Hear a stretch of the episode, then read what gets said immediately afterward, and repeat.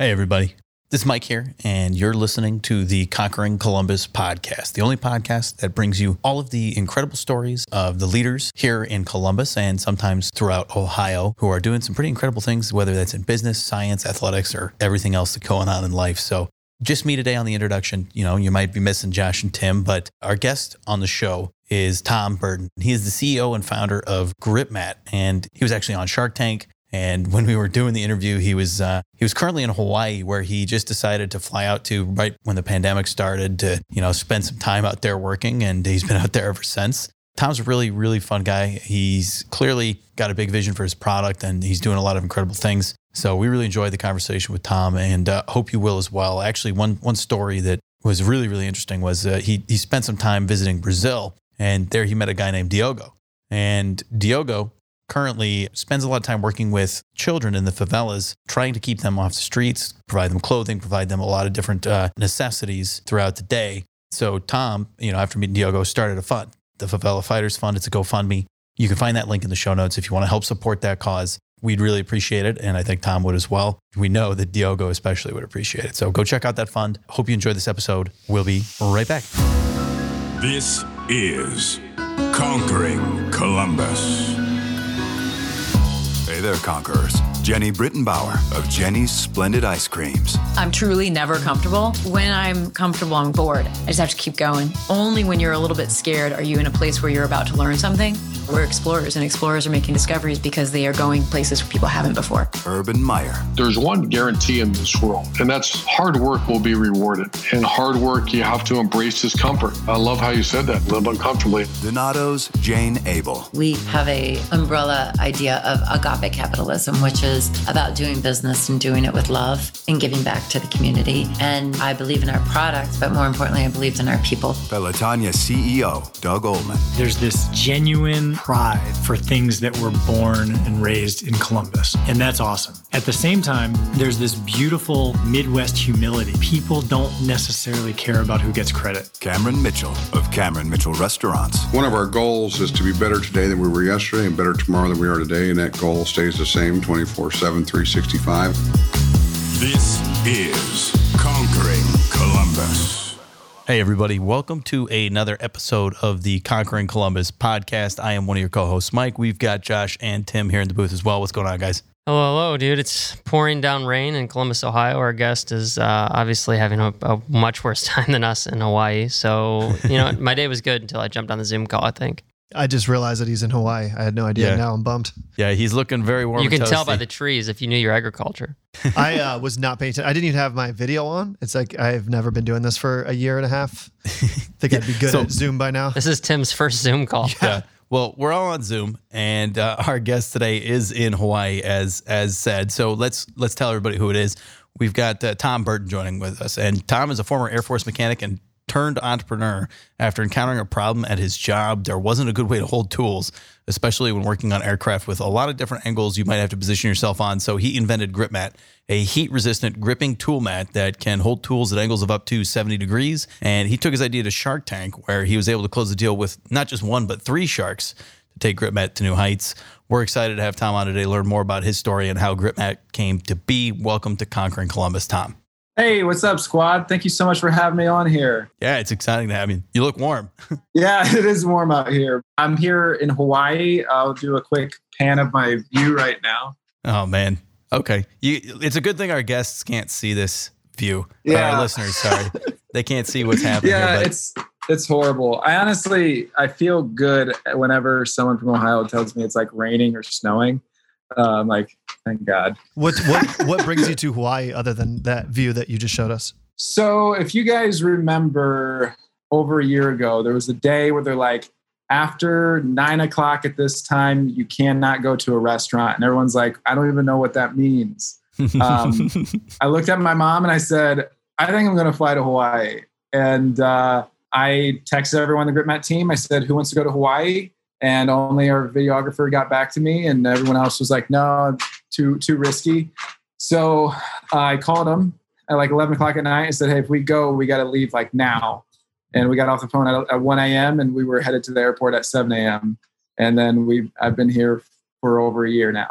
Oh, wow. Jeez uh, Yeah, yeah. I read this book called um, Kyle Cease, Illusion of Money, and at the end of each chapter, it gives you a to do. Last chapter, it gives you it says do something for 24 hours you always wish you, you could do. And um, I was like, I do everything I want to anyway. Like what? I, I don't need to do this. And um, it's like anyway, my my weekend's packed full of like, you know, I was like flying somewhere for a speaking event, and um, COVID wiped everything out. I had Mhm. every reason for the entire weekend to do this 24 hour thing. I didn't do it. And uh, I saw, I looked on Instagram, someone went, was in Hawaii. And then that's when I was at dinner with my, with my family. I just looked at my mom, like, I'm going to Hawaii. And she's just like, yeah, sure. And I, I say weird shit like that all the time and mm-hmm. do like half of it. So she's just like, I don't know if he's going to do it or not. Yeah. And here we are. So I, my mom has the same relationship with me. She doesn't know if I'm serious or not. We were on a cruise and we were in Belize, and I met, I found this restaurant and I told her I was like, yeah, so I'm just not gonna I'm just gonna stay here, and she was like. Half knows I'm joking, but like half of it is like, but he could be serious, and you could see the, the anxiety in her. She's like, "But you're gonna be at the boat at five, right?" And I'm like, "I don't know, I might just stay." I like it's fun to meet people that that uh that will do something similar and just move to Hawaii on a whim Yeah. for over a year. So when you show up, I mean, how do you how do you even get acclimated? Do you already have an Airbnb arranged? Did you figure out all the logistics, or did you just start uh, hitting the ground running? So I booked an Airbnb for two days. It was a studio, and Alex and I were sleeping in the same bed. And um, it was funny because I, I normally wake up really early, and um, it's like one in the morning. I'm like packing my shit. My roommate's like, he he was a night owl, and he's like, he's like, where, where are you going? I'm like, I'm I'm leaving. He's like, what are you doing? I'm like, I'm leaving. He's like, where? I go Hawaii. It's like seriously? I'm like, yeah. He goes, when did you plan this? I'm like, just now. I'm like, I'm leaving. I'm like, dude, I'm not getting, I'm not quarantining here. Right. I'm like, I'm, I'm out. so, uh, yeah. So, what did you catch like Um, the last flight to Honolulu? Well, it was Kauai. The funny part was my friend that was in Hawaii. Mhm. I for some reason thought she was in Kauai, and she wasn't. She was in Oahu. She's on a completely different island. And I was like, "Hey, I'm headed to Kauai. Let me know. Like, let's meet up." And I, I didn't even like realize it's it's like saying, "Hey, I'm in Cincinnati. Like, Mhm. meet me in when you're in Columbus." And you're like, "Dude, this is like, it's literally a flight over." So um, I'm like, "Well," she's like, "We're actually leaving. Everything's shutting down. We're afraid to be here." And I was like, well, I'm headed to Kauai, like come or leave. I don't care. I'm like, I'm, I'm going there for me, not for you. So yeah, we had a, a studio for two, for two nights. And what happened was had a layover in Colorado and I was just hitting up all my friends, trying to get someone to come with us. My friend Marshall, who lives in Boulder, I was like, Hey, we got a three hour layover. If you could get on this plane and fly out with us, like you could, I think you could make it. He, he's like, he's like, I've turned down four Hawaii trips and I'm like, I'm not trip, I'm not passing this one down, or I'm not turning this one down. And he he's like, I can't make on, on this flight, but I'll be there first thing tomorrow. and uh, so we stayed at the Airbnb for two nights. He got some like a friend hooked him up with a two week stay around the corner. So we ended up staying. It was two bedrooms, so we stayed there. And then he had a two week stay at like a timeshare. And then after that, Alex calls it house hacking we just would at this point everything was completely like shut down. No one could rent airbnb or vrbo and we would just we would just dm everyone on on those platforms and be like hey is there any way we can get bulk rentals? And we would like the last place we were staying at was $900 a night. It was a five bedroom and we were getting it for 3500 for the month. So it just we you know kept doing that. And it was now our covid discounts out so we switched islands and now i'm on the big island Our sponsor is Waveform Music Group. Andy and Carlin have been working with us to take the production of Conquering Columbus to the next level, and Josh and I cannot be happier with the results. Outside of podcast production, Andy and Carlin are experts in songwriting, music production, and sonic branding for companies of all sizes. And to learn more about them, head to their website, createwaveforms.com. That is createwaveforms.com, and tell them Conquering Columbus sent you. So we totally skipped over how we normally start these interviews, and we normally talk about the background of the guest. This is more fun though. And uh, well, now I now I can't wait to hear about your background. Like, what what could have possibly happened to your childhood that would lead you to do things like that? So, looking back, what are the key milestones for you? Like, some people will start back as far as childhood and where they grew up, and talk about you know kind of what their their family dynamics were. Uh, what really sticks out to you, and what do you feel like reflects your story the most? Yeah, I mean, as a child, I, I feel like, you know, I, I was pretty blessed with, um, you know, I didn't have the classic like lemonade stand. I had like a hot dog stand with brats. So I was like, you know, above the lemonade. Like that was, we also sold some lemonade. But I think what really prepared me was kind of like the disappointment of revenue as a child uh, because I'd be like, Mom, I made like 20 bucks and worked like the whole day. And she'd be like, Well, yeah, I, you know, I gave you $8 in change. And then we had like $6 in uh, basically cost of goods. And then doing the math, I'm like, uh, so I only made $6. And then my parents would always make me put half of all of my money in the bank. So I had six dollars and then I had to put three of that in the bank. And then I was like, I thought I had twenty dollars. now I gotta cut down to six dollars or three dollars. So I think like understanding the basics of that was important. And also like I would say the basics of entrepreneurship was was important. My dad, I would say like my dad worked the shit out of me. Um, there's been like multiple times I remember like falling asleep standing or um, he would do like general construction on the side and snow removal. So if you've ever done anything with snow removal, like as soon as the snow hits, you're like plowing snow until it's done. There's been multiple times I've been up for three days, just plowing snow. Two days is like guaranteed every snowstorm. I guess like working hard is like kind of normal for me. So when when now like for years I would I would say um, I'm doing computer work. Like I'm not working, I'm doing computer work because um, I wouldn't like count that as real work. but uh, so I, I, think you know the work ethic was there. Honestly, the the kind of the hard part for me now is really not working and like feeling okay about it. You know, all the work's done, and I'm like done everything I can do. A lot of times, I have the mindset of like there's always something to do. So you know, taking a break, taking it slow is is a has been a challenge for me, especially coming out here. So really like showing myself grace and like self love has been has been difficult that I've realized um, that I've been like skipping over. So um, yeah, it's been pretty cool like jumping into that here in Hawaii. I would say like the the core thing that that I think has really got me into GripMat is I'm starting to reflect on this a lot the past couple months and seeing more people ask me about this is the only difference that I have of most people is I just started. So the reason why I started was I had the idea for GripMat and was literally going to wait till I retired from the Air Force to start it. Retire, wait till I was like 40 to 50 to start it. And because I felt like I, I didn't know enough, I didn't have enough money, I didn't, you know, I wasn't knowledgeable, I didn't know where to start. And what happened was I had a cousin that was six months older than me and uh, second cousin, and he, he ended up passing away from cancer. And it was just like, you know, I might not ever retire you know, I might not get a chance to, you know, this product may never ever see the light just because I'm afraid to start now. So that made me like really start right away. It kind of changed my perspective of fear. What's the fear around starting a company? Fear around starting a company is like, if you get extreme with it, like you'll go bankrupt, you'll be homeless. Which, if you actually go talk to a homeless person, I've talked to thousands of homeless people. I've never heard someone say, I just swung for the fences for my dreams. And like, this is where I'm at now. Uh, usually it's something like mental health or drug related. So, yeah, I just, you know, seeing my cousin pass away made me start right away and um, just kept pushing for it. And then it actually started to work. So, what about growing? Did you grow up in Columbus, Ohio or, or somewhere else? I actually grew up in Celina, Ohio. So, um, shout out to Jay Klaus. He's another fellow Celina, Ohioer. Uh, for those listening who know Jay, um, if, if you're listening, you know Jay, DM him and said him, I, tell him I gave him a shout out on the podcast. yeah. But um, yeah, I went two hours over in Celina, and um, that was like yeah, really small town. Coming to Columbus was like a big deal. I actually went up to Toledo, went to college in Toledo because mm-hmm. I didn't get accepted by Ohio State. they don't take the average high school kids. And then I actually like I love Columbus, but the real reason why I was there is because I was desperate and couch surfing because I sold my house for GripMat. Mm-hmm. so I like uh I uh, Louisa Lee, I, I asked her if I could crash on her couch, and as we're like going up to her apartment, she's like, "Yeah, we're looking for a subleaser for one of her roommates." And I was like, "I've been sleeping in my car for two months," so um, ended up in Columbus, and um, that's where in her attic is where we launched the Kickstarter, and that's that was like really the the start. That was a big a big event for GripMat.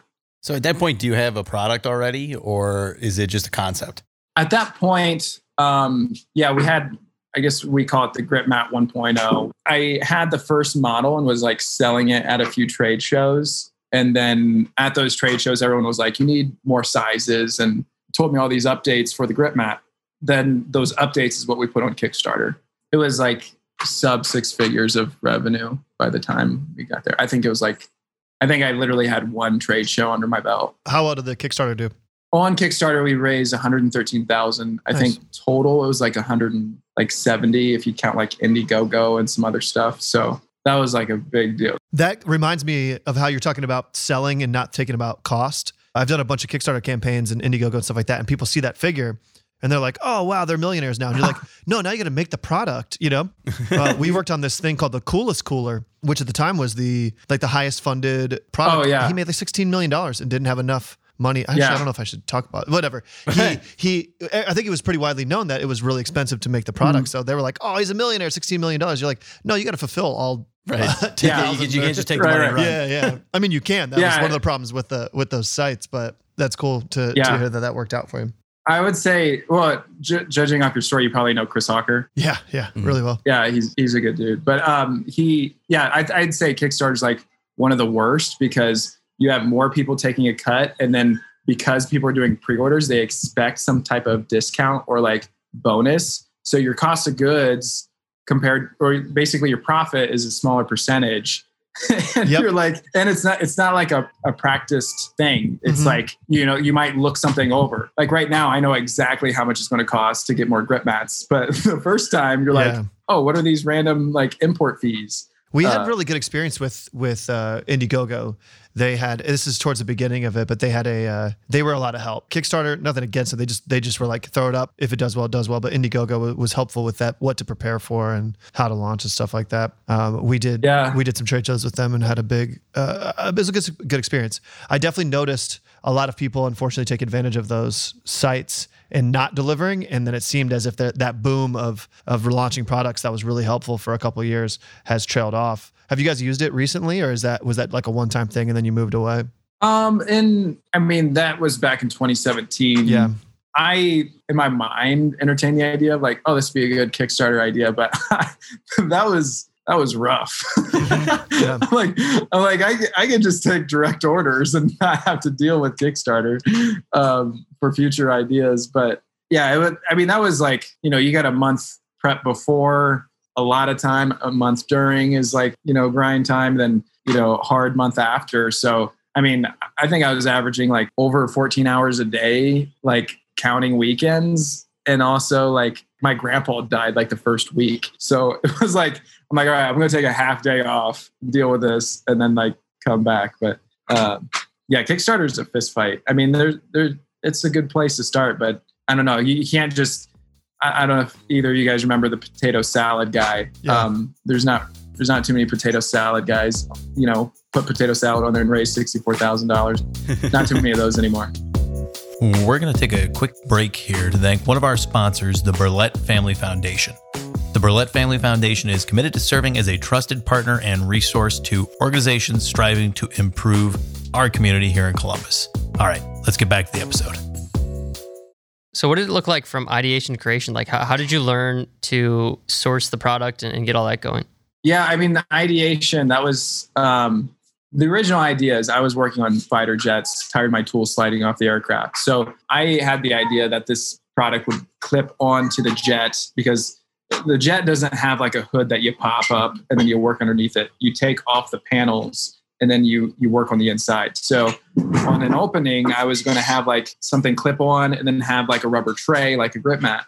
You know, after just talking to a lot of mechanics, like I remember sitting on top of a F-16 with electrical mechanic, and I was like, "Where would you want a grip mat here?" And he's like, "It'd be cool if you just had one that was like like a rectangle with a lip all the way around it." Because because I only had like a lip on one side because I knew it was going to like hang a certain way, and I was like, "So you just want like a box without a lid?" And he's like, "Yeah, just a box." It was funny because it took me like months to design the first one and create this prototype, and and I made that in my dad's barn, just like with a ta- table saw and a router you know, at the time I was going to college at University of Toledo for for mechanical engineering. So I, I knew how to like do CAD and stuff, specifically SolidWorks. I actually got certified in SolidWorks. And then, like what every college student does, is as soon as you leave the class, you forget everything that you learned. Mhm. So I had to like retrain myself how to do SolidWorks. But um, yeah, I mean, SolidWorks, from what I do now, engineering is like from, from like me getting a degree in engineering, SolidWorks is pretty beneficial. And then me just knowing numbers and like spreadsheets is so beneficial right now. Because I could be driving and like talking to someone about some type of margin or some type of whatever, and they'll say they'll say, "Yeah, I think it would be about fifty percent." I'm like, "No, do that math again," because I think it's I think we're paying higher than that. And then it's just very useful to be good with numbers. That was way off your your question, but I think it works though. I think I think we got what we wanted out of it. So Yeah. when do you decide and why do you decide to go pursue more money with the sharks on Shark Tank? And why specifically them? So people get excited when I say this. So they reached out to me Mhm. to sign up. So thing is, when they reach out to you, it's not um, like I didn't have like an advantage. You just like they have like scouts to get people to sign up. So that was always kind of like I don't. know, You have any any random like product, especially like a physical product. Everyone's like, you got to go on Shark Tank. Mhm. Yeah, well, they reached out, and that was kind of like a, a goal of mine, a dream of mine.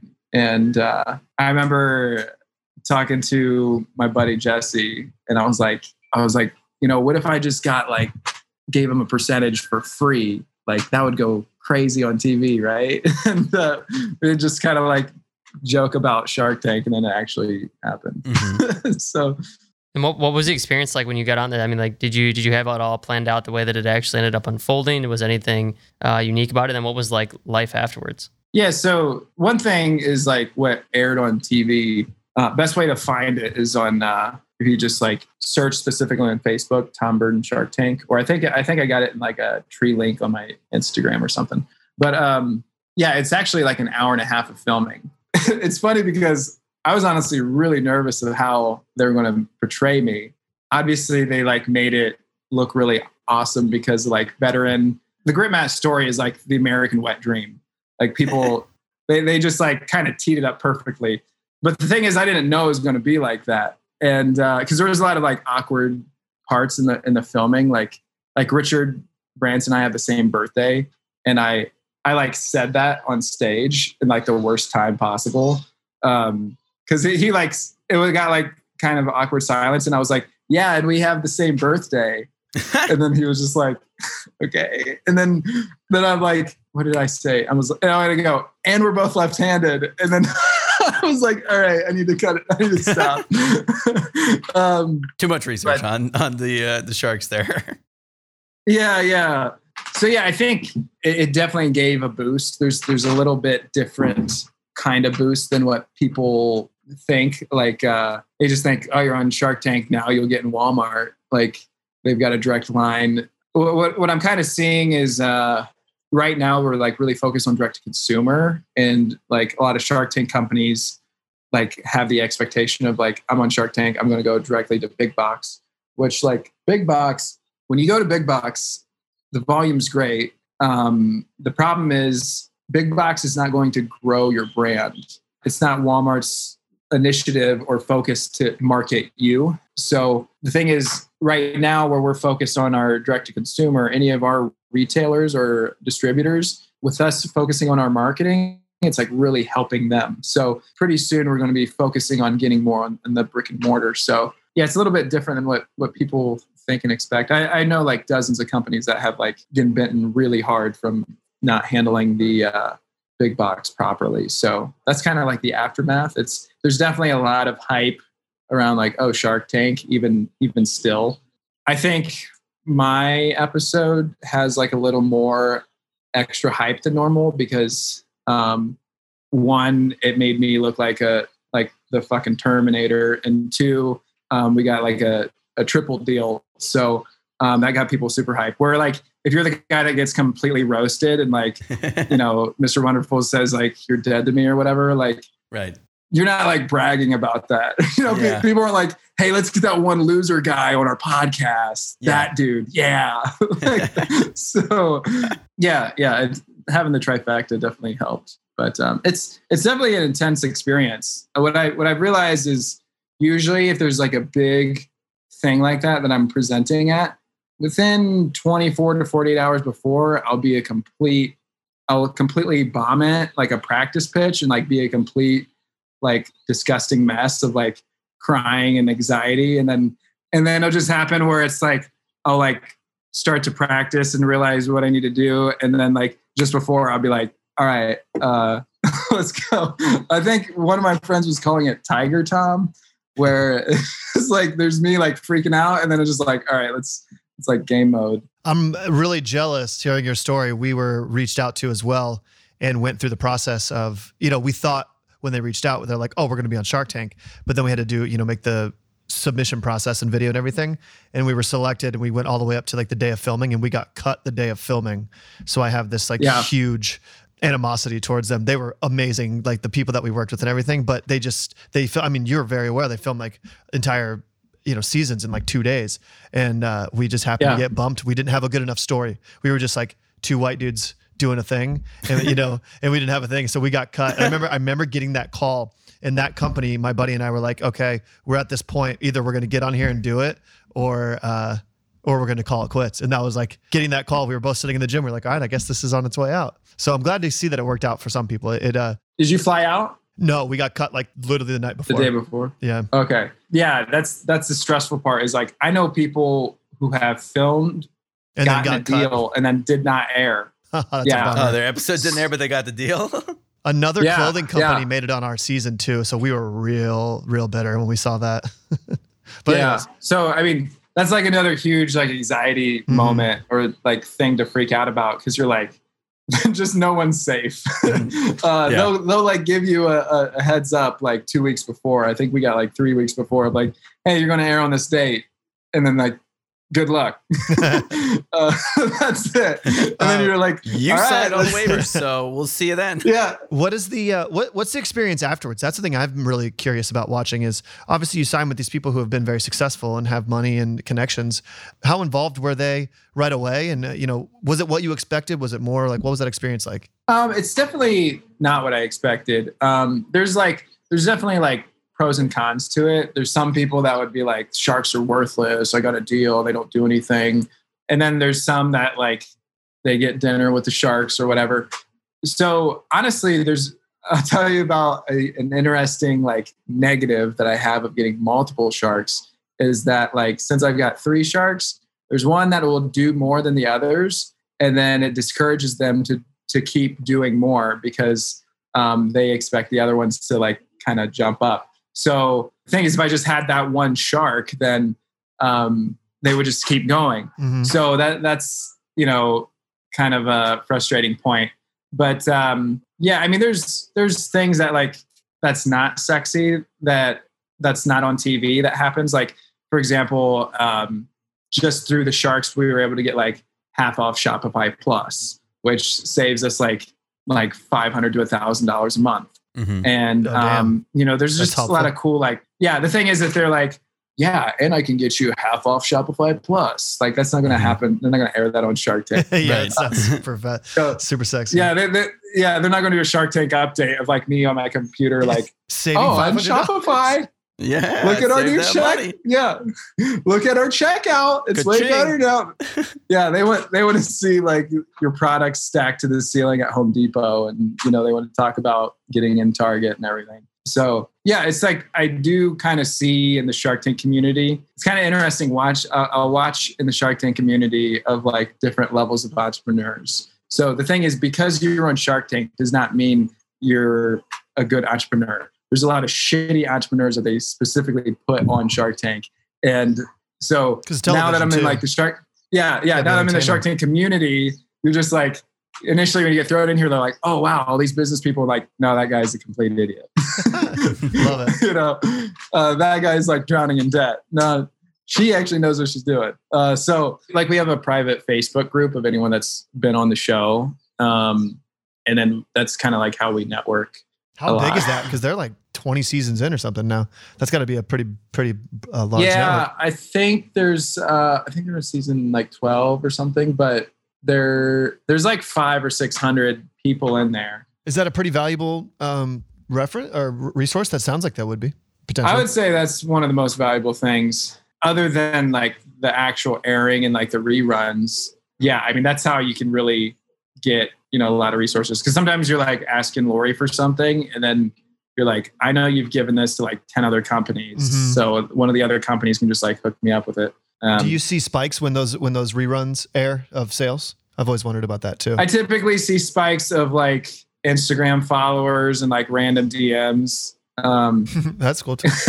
I mean, the, yeah, there's there's some spike of sales, but yeah, it's it's also I, I would say like there's not like an influx like a hard influx of sales. I would say it just it's just really good for marketing. Yeah. So it just kind of it just kind of like like anyone here. When was the last time you saw like a, a Coke bottle or Coca Cola the like an ad for it? Like I Oh. I don't know, but you're like I know what Coke is. Mhm. So it's just like another refresher. Yeah. What's the Instagram so people can go uh, creep you? Yeah. Um, to IG stock me is at Tom26 Burden. So heavy burden, B U R D E N. And uh, at GripMat is our is the other one. G R Y P M A T. Hopefully, you Um, get some weird DMs from this too. There you go. Probably gonna be from Mike and Tim. Yeah. I'll Uh, make sure to send you one. So, what's in the cards for the future then? And what does the team look like now? Oh, yeah, too? yeah. I forgot about that. Like, what does the team look like now today compared to what it did? I mean, even you know in 2017. Yeah. So Alex, who's our videographer, we still live together. Alex is uh, he was he's actually on board for a week before I was like, hey, you want to go to Hawaii? Uh, And he did and now, yeah, most That's of our the type of person to relationship do is it though. You know, on, on for a week, but like Hawaii, Yeah. yeah, let's do it. Yeah, yeah. Uh, so we got Alex and then uh, Trent, who's actually back in Columbus. We're we're like full time together every day, and then we've got a lot of VAs. Um, we just started working with um, a new marketing firm that I'm like really pumped about because like what, what's what kind of like our bottleneck is that you know having Alex living with me is like we can get so much content, but what we need is like content content distribution of like someone managing email blasts, social media, you know, social ads, and then you know all these different platforms. So it's pretty cool to you know now we're starting to really do ads in a lot of different places I never really thought of. So that's exciting. Hey, everybody. We're going to take a quick break here to talk about one of our sponsors, One Columbus. You know, it really couldn't be cooler to have a sponsor and a partner like One Columbus. They are directly in alignment with everything we stand for and everything we're looking to promote here at Conquering Columbus. I mean, they just want to bring the most competitive companies to the area and make everything about the city and the region just one of the greatest places to live in the United States and in the world for that matter. Yeah, they're like the ultimate Columbus hype man. They're trying to bring new businesses here, show them what our strengths are, but also address some of the weaknesses and say, like, this is how we could get better. So for us, we're, we're excited to help promote their goal and help tell the story with them on board. Absolutely. And if you guys want to learn more about One Columbus, check them out at columbusregion.com. That's columbusregion.com. What is the end goal? Like, I mean, for you, do you guys want to eventually make an exit and sell? Do you want to turn GripMat into a brand and, and roll out more products? Yeah, I mean, a little bit of both. And I mean, I do want to end up selling. I guess like what's been the hardest for me this past year is like really getting connected with like my why or like making GripMat into like like a mission based. So the thing is, like, I'm a mechanic. I know how mechanics operate.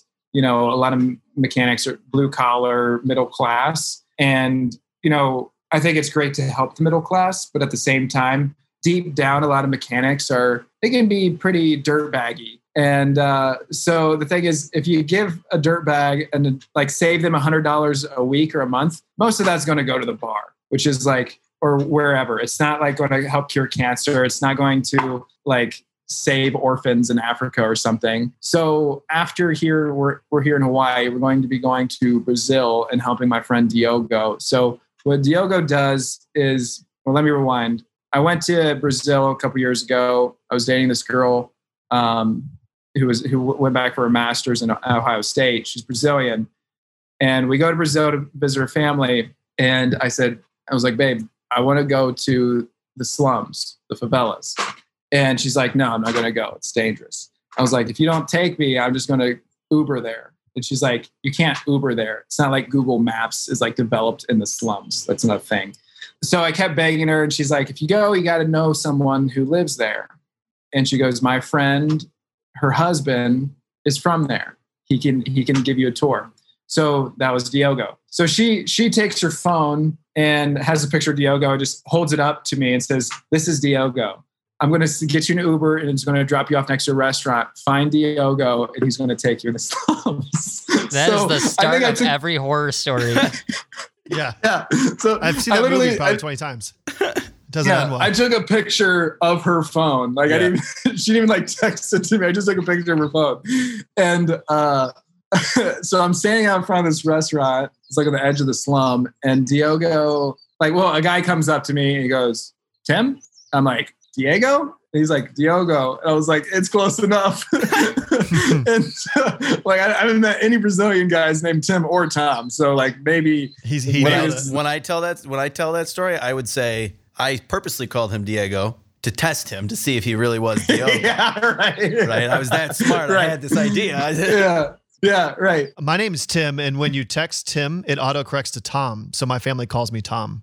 That's like a that's a real Mm. thing. I'm Tom Tom Trad to all my family because iPhone prefers Toms to Tim. So congratulations, you won on that one. Not in Brazil though. It seems it seems how you won. yeah, right, right. You'll do great. You'll thrive in Brazil. I'm gonna I'm gonna hop Uh, on a plane after this. Go find Diogo. Yeah. yeah. So we uh he he throws me a hoodie and he goes, he's like, put this on. We're gonna go train these kids self these kids self defense. Diogo's a black belt. Mhm. And uh, he goes, Of course. We're we're gonna go down an alley and um, there most likely will be cartel there. If they are there, there most likely be drugs and guns there. Do not look at them. Keep your hood up and just stay next to me. So all right, we're walking and we turn a couple like alleys, and then there's like this picnic table with like stacks of like cocaine and bags and like guns everywhere. And I'm like, holy shit. And then Tom's like, "Hey, can you teach me self defense first before we go?" Before we teach these kids, yeah. right, right, yeah. So we go up the the stairs, and um, basically in the slums, the higher up you are, the more poor you are because there's not like roads to go up there. So he's training them at the like very top, like the steepest, tallest, sketchiest set of stairs in the rain that I've ever seen.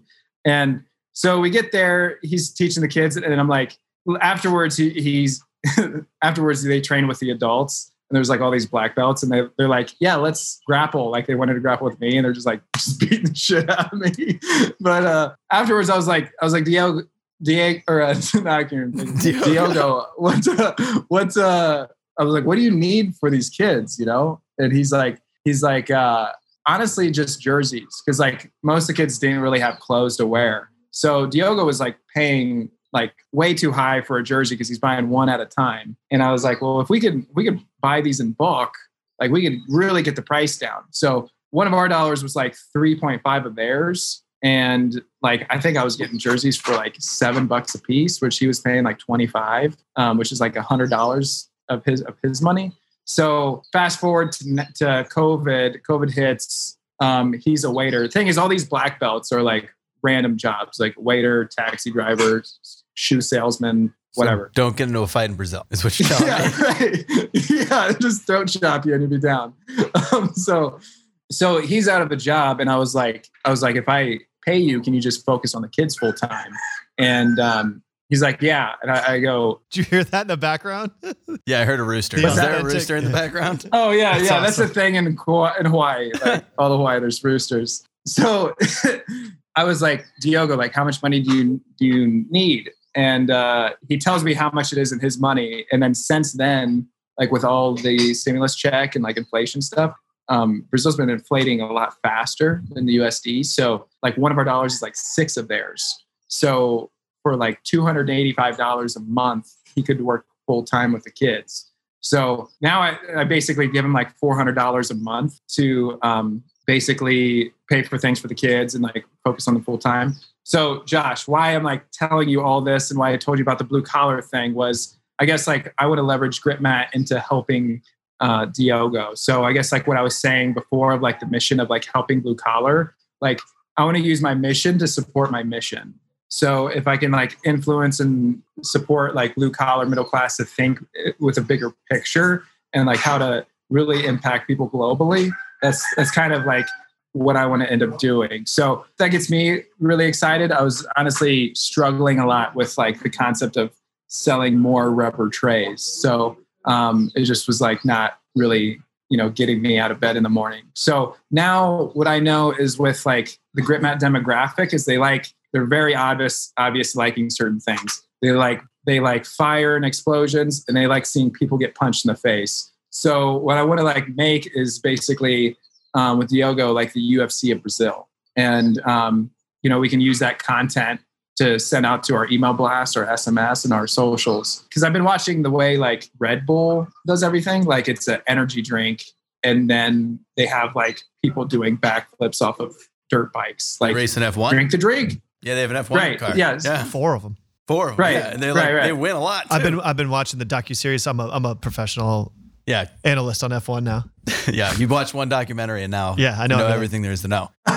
Uh, obviously, just Yeah. like every other human on the planet. Yep. Tying that mission to the brand is what it sounds like that you're that you're describing. Yeah, and then also like for my birthday, I did a GoFundMe for Diogo, and you know I was trying to raise like I was like we could raise like hundred grand. I'm like Diogo needs like three to five grand. Like it, it doesn't have to be crazy. So I raised money for him, and then after that, he told me he was like the whole reason why Diogo is training these kids is to pull them away from working for the cartel because the cartel gets them to run drugs for them. Mhm. So when Diogo was two years old, his dad was a police officer. And his dad was shot and killed by a nine year old that was running drugs for the cartel. So the concept of like getting these kids support to like in a better influence like Diogo is like super important, like generationally to these favelas in, in Rio, Brazil. So yeah, that's why I'm like pretty excited about it. And it's funny because like someone someone said, I think I can't remember where I was talking about Diogo, but they're like, wow, you're so like brave to ask people for money or raise money. And I'm like, Diogo's the ones in the slums. Like I can I can ask other rich white people for money. like Diogo's be like, yeah, there was a lot of shootings today. I'm like, Yeah. shit. uh, like, well, take a day off or something. Uh, so Take a day off. Yeah, take a day off. Just you know, go somewhere else for a little while. Yeah, yeah. But uh, so it's got me pretty energized. You know, when you ask like what's the next step for GripMat, we're we're like wanting to build it, build out more of like a brand, more products, and then also, um, you know, I I am interested in selling and like positioning the the company to to sell, which is like the thing is when with selling a company, like it's three to six months of like prep time. So you know, there's days I'm like, I want to sell tomorrow. Then there's other days like, no, I want to ride this out. So regardless, like me maximizing the company and like doing a bunch of really cool marketing stuff that we're about to do. And, you know, it's, it's, um, beneficial no matter what, if I want to keep or sell. So Hey, everybody, we're going to take a quick break here to talk about one of our sponsors, High Bank. It's actually just me and Tim in the booth because, well, Josh is on his way over to the restaurant right now. So, unluckily for us, we don't get any special treatment. I don't think he's bringing us back a pizza I don't think anything. so. I'm a little jealous. We love High Bank. I mean, I go there all the Yeah. time. Their hot honey pizza they got going right now. Yep, that's Man, what I was gonna say. is- as soon as we had him on the episode, I called in before they even left and ordered it and picked it up on the way out, and it was the best. We're talking about the restaurant, but High Bank's a lot more than just a restaurant. They distill whiskey and gin and vodka. They've got all kinds of cool stuff. I mean, they brought in a couple of different options for us to try recently, and I really liked this Midnight Cask. It's a mixture, I think, of whiskey along with a port wine, and it kind of tastes like a Manhattan, but it's like double the strength. If you haven't listened to the episode yet, listen to the episode. I mean, the story behind the organization is great too. So Yeah, it's a bunch of local entrepreneurs that just have a passion for making good food and great drinks. They just launched a thing called the Whiskey Society too, which I mm-hmm. joined. And if you really like booze, it's worth checking out. It pays for itself just in the entry fee, and then you'll get cards for drinks every month. They put on events. Right now they're on Zoom, but teach you how to make drinks, tell you what to use, why you use those things. It's definitely for the whiskey enthusiast. I've enjoyed my membership so far, that's for sure. So if you guys like High Bank, if you're looking for a restaurant somewhere to watch the game, if you're looking to put in an order for pickup, check out High Bank, man. Their food's great. They're great people. Yeah. And we love their drinks. And get the hot honey pizza. Get the hot honey pizza. I All right. promise you will love it. All right. Now back to the show. Tom, I think that's a good place to kind of pivot towards our last question of the show here. And uh, it's centered around the theme here on Conquering Columbus, and that is live uncomfortably. And without telling you too much about why we chose that particular phrase, well, what do you think of when you hear it? Uh, how does it apply to your life and career? Yeah, I mean, I would say the most impactful, beneficial times of my life was was when I was uncomfortable. I was so afraid to like come to Hawaii. You know, I was so afraid to start GripMat, and um, yeah, I mean that was the most uncomfortable thing for me. And I guess what I was saying before, like what I've been watching with people is like, you know, they they want to do a thing and then they like analyze the shit out of it. They just don't do it. Mm-hmm. Um, I've I've got a friend that was like, I really want to go to Hawaii, but I don't know which island's the best island. And he's like, I've been doing research, been talking to people. What do you think? I'm like, you're not. You'll never know what island's the best island until you go to every single island. You won't. You won't know until you do that. But they're so afraid to take that next step. So any advice to, to someone else is pick a place and move move there seven hours later. So Right. just right. try it out. Conquering Columbus does not endorse this advice. Hawaii, Hawaii's population. I do 100%. Hawaii's population's gone up 10% after this episode. Yeah. And just so you guys know, just so everybody knows, Hawaii has one of the largest homeless populations because people do that without the right amount of funding. So make sure if you're gonna go, make sure you got a little Sleep bit of on the savings. beach. Yeah, sleep on the beach. That's Yeah. right. If you go, get a tent and sleep on. There you go. Right. Um, but no, Tom, it's been great talking to you. We've had a great time. It's been a lot of fun. Uh, appreciate you taking the time to tell your story and talk about Grit Mountain here on the show. yeah, thanks for having me, guys. Um, you know, I'm I'm excited when the time's right to to get back to uh, post COVID, get back No to curfew. Ohio, and We we can go wherever we want now. oh, you don't? Yeah, we get to Oh, go out at night and you know. Oh, Yeah. dang! Uh, so All right, just I'm saying. coming back to. I'll be there in seven you hours. missed the winter, you missed the snow. So yeah, we had our we've even had, you know, we've gotten past the point of the the false second winter where we get, you know, spring and Oh, then yeah, snow yeah, again. yeah. So second winter has happened. So you're pretty There's a day good. where there's like way too many people wearing shorts, and yeah. then Mm. yeah. That was like two Yeah. weeks ago. It snowed on us. So We're we're two roosters and 20 degrees away from our own little Hawaii here, okay? yeah, Yeah. exactly. so Yeah, pretty far. so all right, Tom. Well, hey, thanks again. Thanks so much. We appreciate it. Conquerors, thanks so much for tuning in. Hope you guys enjoyed that interview. If you want to hear more just like it, hit that subscribe button. You'll get interviews like this in your ears every week. We appreciate all your support. We'll talk to you next week.